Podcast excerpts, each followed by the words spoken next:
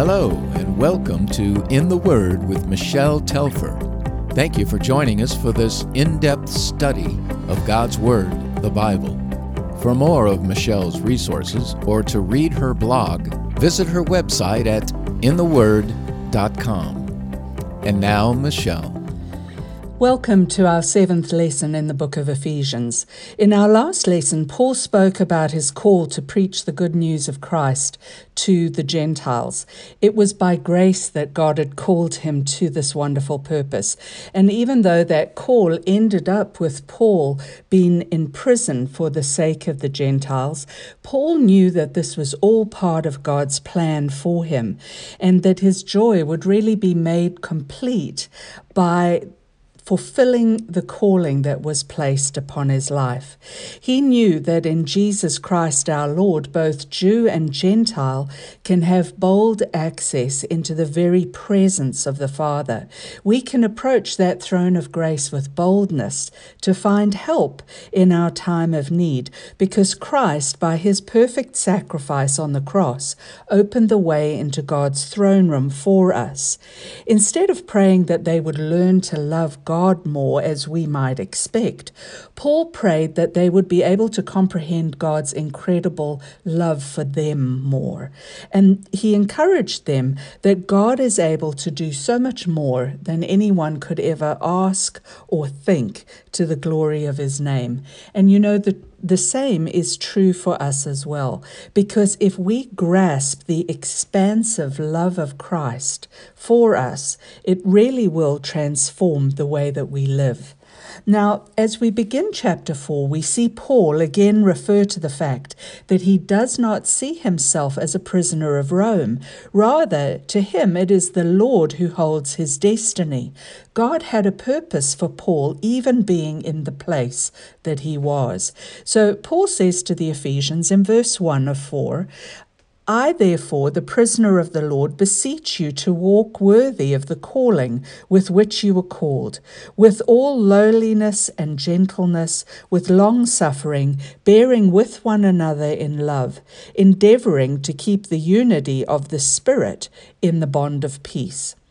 You see, as Christians, each of us have been called by God to represent Him here on earth. And Paul, he wanted his friends to live worthy of the calling that they had received and to be good ambassadors for Christ, irrespective of what came their way. And really, that appeal was made all the more significant because if you remember, Paul was experiencing so much hardship of his own at that time. And this is the same call upon us as Christ followers even today. The fact that other Christians around the world give up their freedom and, yes, even their lives for the gospel has to challenge each one of us as it did the Ephesians back in that, that day the question is is are we living in a way that is worthy of the calling that we have received? Paul sought to represent christ well even when he was chained to a roman 24/7 and irrespective of his circumstances he never failed to share the gospel every chance that he got and the same should be true for you and I now, in verse 2, Paul encouraged them, and of course us, to how one might live worthy of Christ's calling. The way this is done is to be lowly, gentle, and long suffering, ruled by love. Now, lowliness here can also be translated as humility. And you'll remember that biblical humility is not a matter of thinking less of yourself, but it's really a matter of not thinking of yourself at all. Gentleness is uh, praeutes in the Greek, meaning of mild disposition, gentle of spirit. Long suffering means to be upright and firm and to endure despite the challenges that come. And that word long suffering carries with it the idea of being understanding and forgiving to others as well. So, really, to live worthy of the calling then is to live with a gentle spirit, with no thought for ourselves, firm and steadfast for Christ, showing understanding and forgiveness to others. And he asked that they would especially hold one another up in love. In fact, in verse 3, he pleaded with them to try to keep the unity of the Spirit. And you see in the text, he uses the word endeavoring to keep the unity of the Spirit. Why don't you circle that word endeavoring in the text? The Greek for that is spoudazo, and it can also be translated being diligent.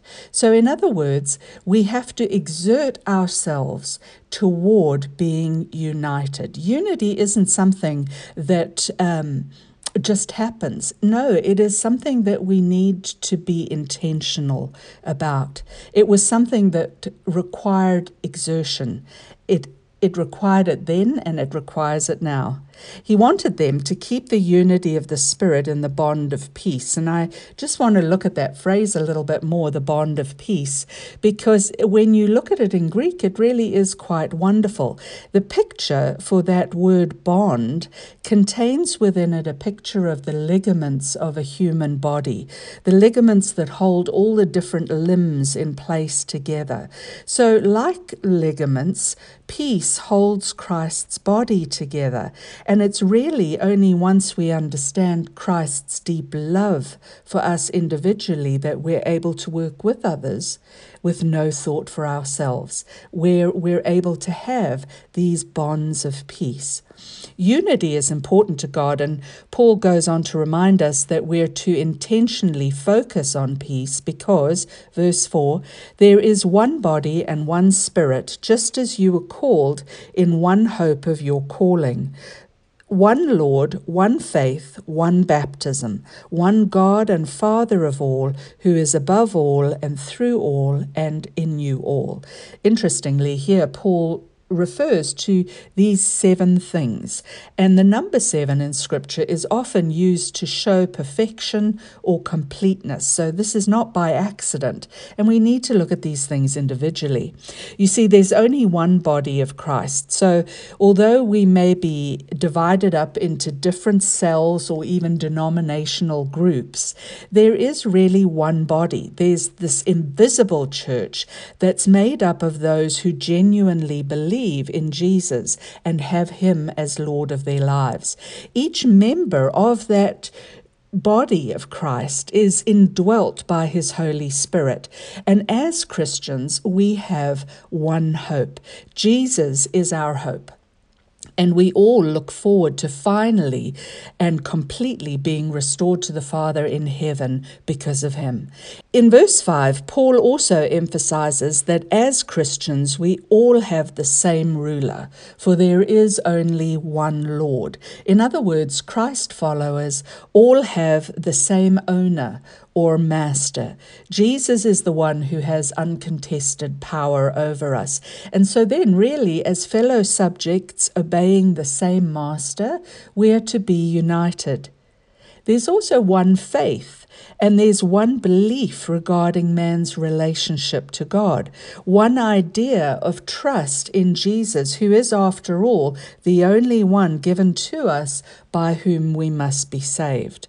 And also, there's one baptism according to Paul, and he's not referring to water baptism here, just in case you think he is.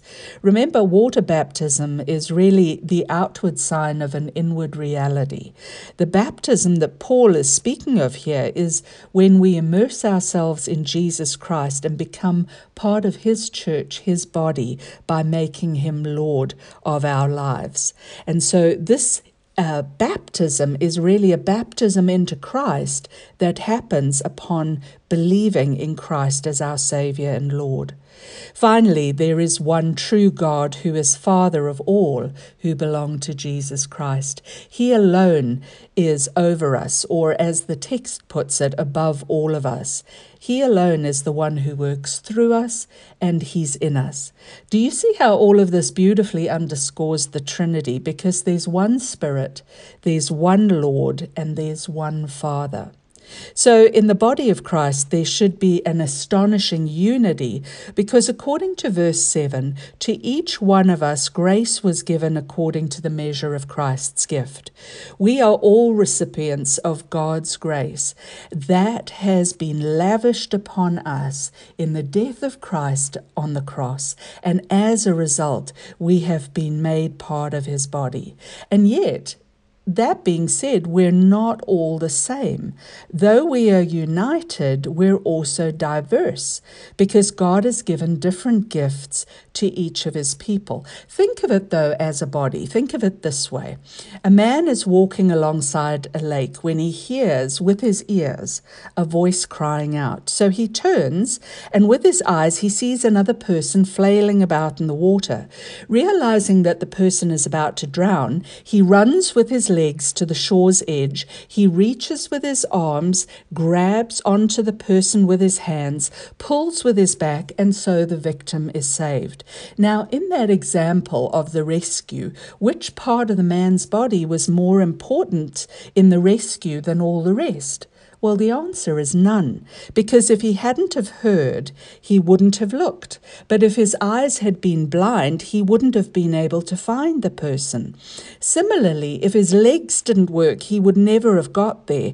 And of course, without arms or hands or back, the rescue would never have been accomplished. So, though each person has a different function and gifting within the body of Christ, we're all vital, we're all necessary necessary for God's purposes to be ultimately accomplished. So, yes, in Christ's body there is this unity, but there is also diversity because not everyone is a hand, not everyone is a foot, not everyone is an eye. There's a core unity about doctrine, and yet there's diversity in giftings and in purpose. Paul goes on to quote King David in Psalm 68, verse 18, saying, Therefore he says, When he ascended on high, he led captivity captive and gave gifts to men. What Paul does here is he draws from what is e- readers easily understood. And in those days, a king who was in, victorious in battle would return to his throne after he'd rescued his people. And he would bring the defeated enemy as captives behind him as a demonstration of his absolute power to conquer. Now, in the original psalm, if you were to go and read it, David says that it is the king who receives the gift gifts from men, which of course was was the usual custom in those days because people would honor and thank the king for what he had done. But Paul here changes the quote to say that our victorious King Jesus, once he had ascended to his throne in heaven, he was the one who gave gifts to men. After all, he is the king and he's able to do whatever he pleases. And this gift giving, really, we should look at it as being his equipping of his generals. Paul goes on to say in verse 9, Now this he ascended. What does it mean but that he also first descended into the lower parts of the earth? He who descended is also the one who ascended, far above all the heavens, that he might fill all things. Now, I know that there are a lot of different ideas about what Paul meant here in this verse, but I think the plain thing is often the main thing. For Christ, the victorious King, to ascend to his throne in heaven, it first meant that he had to descend to earth. He had to come to rescue his own. He laid aside his heavenly glory and he descended into our poor, small world. But even more than that, the King of Glory did not come to a palace. No, he was willing to descend to the lower parts of the earth, to uh, sleep in a stable, and to even die on a cross.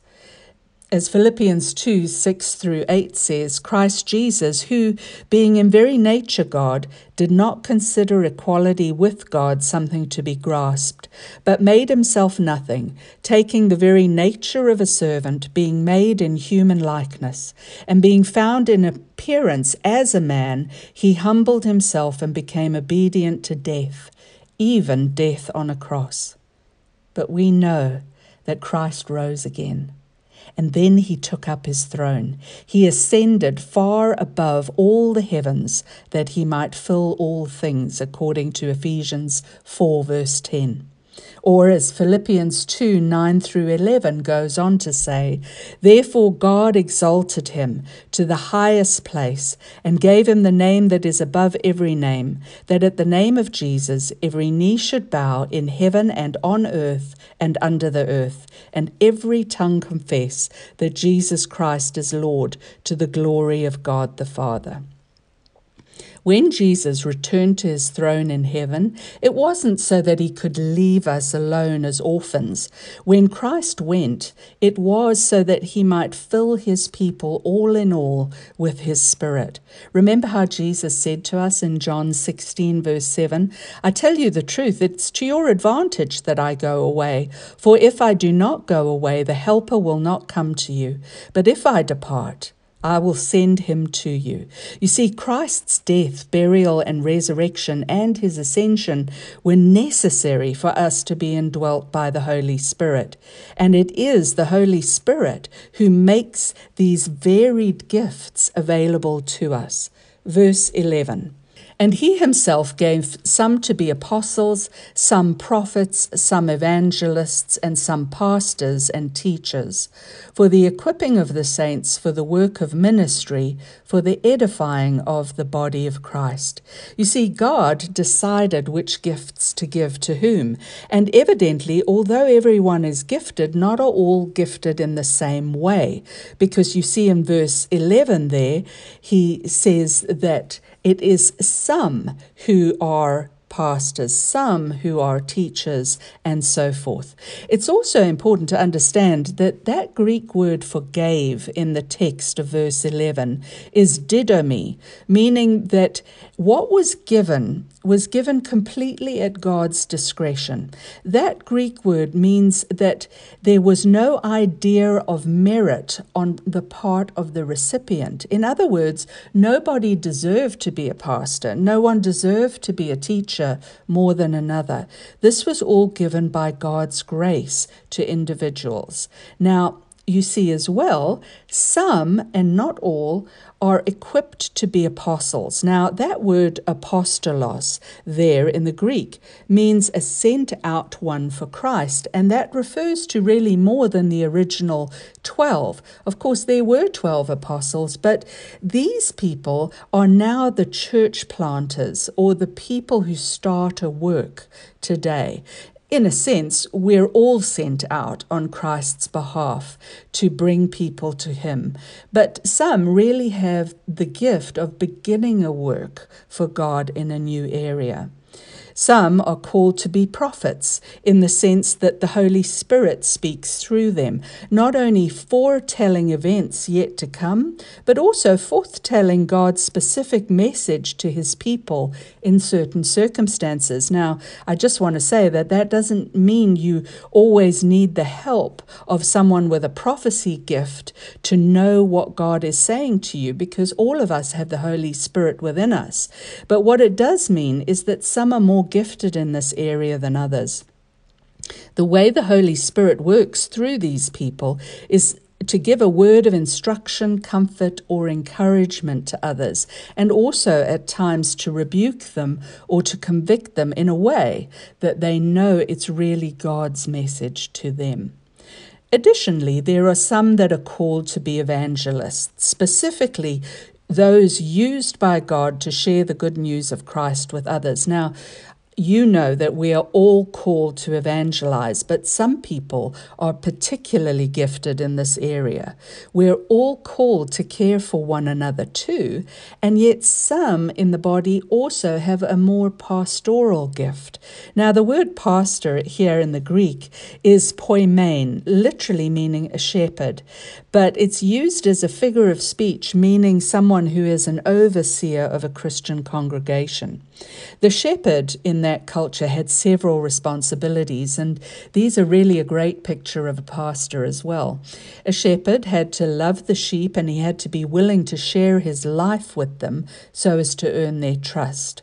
Shepherds were to defend their sheep when they were attacked and also to protect the flock from danger. If a sheep was lost or trapped, the shepherd was the one to go and search for it so that it could be rescued and restored to the group. And they were also the ones who would care for the wounded and the sick sheep. And you know, I love the fact that when a shepherd tried to work out how well their flock was doing, he would do so by walking among them, running his hand over their fleece. In this way, he could determine how well they were doing just by his touch. And of course, the person with the pastoral gift is often the one who walks among the people, connecting with them, checking on them, make, to make sure they're doing okay. Now, of course, you know that we are all called to do this, to care for one another, to check in with one another. But some have that special gifting that goes above and beyond what is usual. Not only that, but also God gave some to be teachers. And by the way, that really is a gift of the Holy Spirit. Many may have necessary qualifications from worldly universities and so forth. But remember, this is a person who is going to be specifically gifted by the Holy Spirit. Now, I want you to know that this isn't an exhaustive list of the giftings found within the body of Christ, but God has provided these ministry gifts so that they can specifically be used for something. And actually, Paul tells us what that is in verse 12. He says it, they're to be used for the equipping of the saints for the work of ministry, for the edifying of the body of Christ. So we may not all be pastors and teachers or evangelists, but those functions are really those that equip God's people for the work of the ministry, or as some places refer to it as works of service. So, all of us have work to do, we all have a service to perform, and we need to be equipped for us. God wants to do that. That Greek word for equipping here in the text, katartismos, and this word was often used when referring to setting a broken bone. The idea associated with it is of putting something into the condition that it really ought to be in for useful work. So you can't work properly when your arm is broken, and the church also needs to be built up and strengthened through the use of the fivefold ministry gifts. And that's also what edifying means. Edifying means to build up the body of Christ, promoting spiritual growth and strength within the group so that they can be effective in their service of Him. Verse 13 tells us that this is to be done till we all come to the unity of the faith and of the knowledge of the Son of God, to a perfect man, to the measure of the stature of the fullness of Christ. So, this work of equipping and building up within the church is going to continue until everyone is convinced that Jesus really is the only way by which we must be saved, and until all come to the knowledge of the Son of God. This is to continue until we come to perfection, which really only will be when we stand before Jesus and see Him face to face. So it's an ongoing process of equipping. Until that time comes, as we work together as we should, God is going to equip us and He's going to build us up for effective service in His kingdom so that, according to verse 14, we should no longer be children tossed to and fro and carried about with every wind of doctrine by the trickery of men in cunning craftiness of deceitful plotting. God does not want us to stay as infants in the faith. He wants you and I to grow to maturity and strength in Him. He wants us to be founded on His Word and to be healed from our brokenness. As long as we're immature, untaught, unskilled in the things of God, there is the possibility of being shaken and being led into error without being equipped and built up in the truth, we can end up like those waves on a storm tossed sea, carried about with every wind of doctrine. You know, not all teaching that comes your way is going to be godly, because some of it comes by, unfortunately, the trickery of men in the cunning craftiness of deceitful plotting. There are those whose teaching leads people into error and into wrong action, and God does not want that for you and I. Instead, He tells us in verse 15 that we should be speaking the truth in love, so that the church may grow up in all things into Him who is the head, Christ. Now, I want to say this isn't a call to give our own opinions in love. We're to speak the truth in love. So the question is, is what is the truth? Thankfully, Jesus clarified that for us in John 17 17, when he told us that God's word is truth. So we're to speak God's word in love. But there are three things that are very important here in that very small phrase speaking the truth in love. Firstly, we must be willing to speak. Secondly, we have to know God's truth, His word, and be willing to share it. And thirdly, all of this has to be done in love. In other words, with goodwill toward the other person. Now, you know that even when we speak the truth in love, it doesn't mean that it's going to be easy for everyone to accept or sometimes even for them to understand.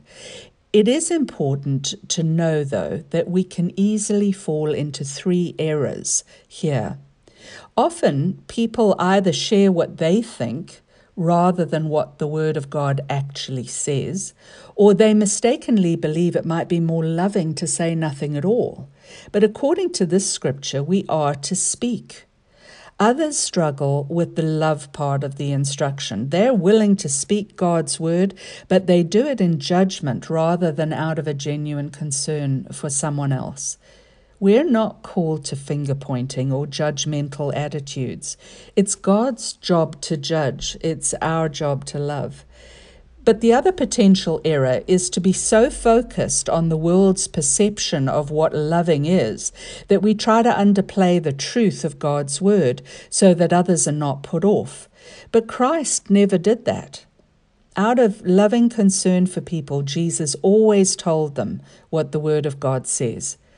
You see, it's all about Jesus so that, speaking the truth in love, we may grow up in all things into Him who is the head, Christ, from whom the whole body, joined and knit together by what every joint supplies, according to the effective working by which every part does its share, causes growth of the body for the edifying of itself in love.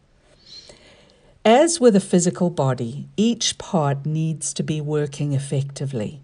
For it is as every joint, ligament, and muscle work together that the body is strengthened and built up. Following Jesus is all about growth and transformation. We cannot remain as we once were before we came to know Jesus as our Savior. And next lesson, we're going to look at what this new man looks like. And believe me, you won't want to miss it. Let's pray.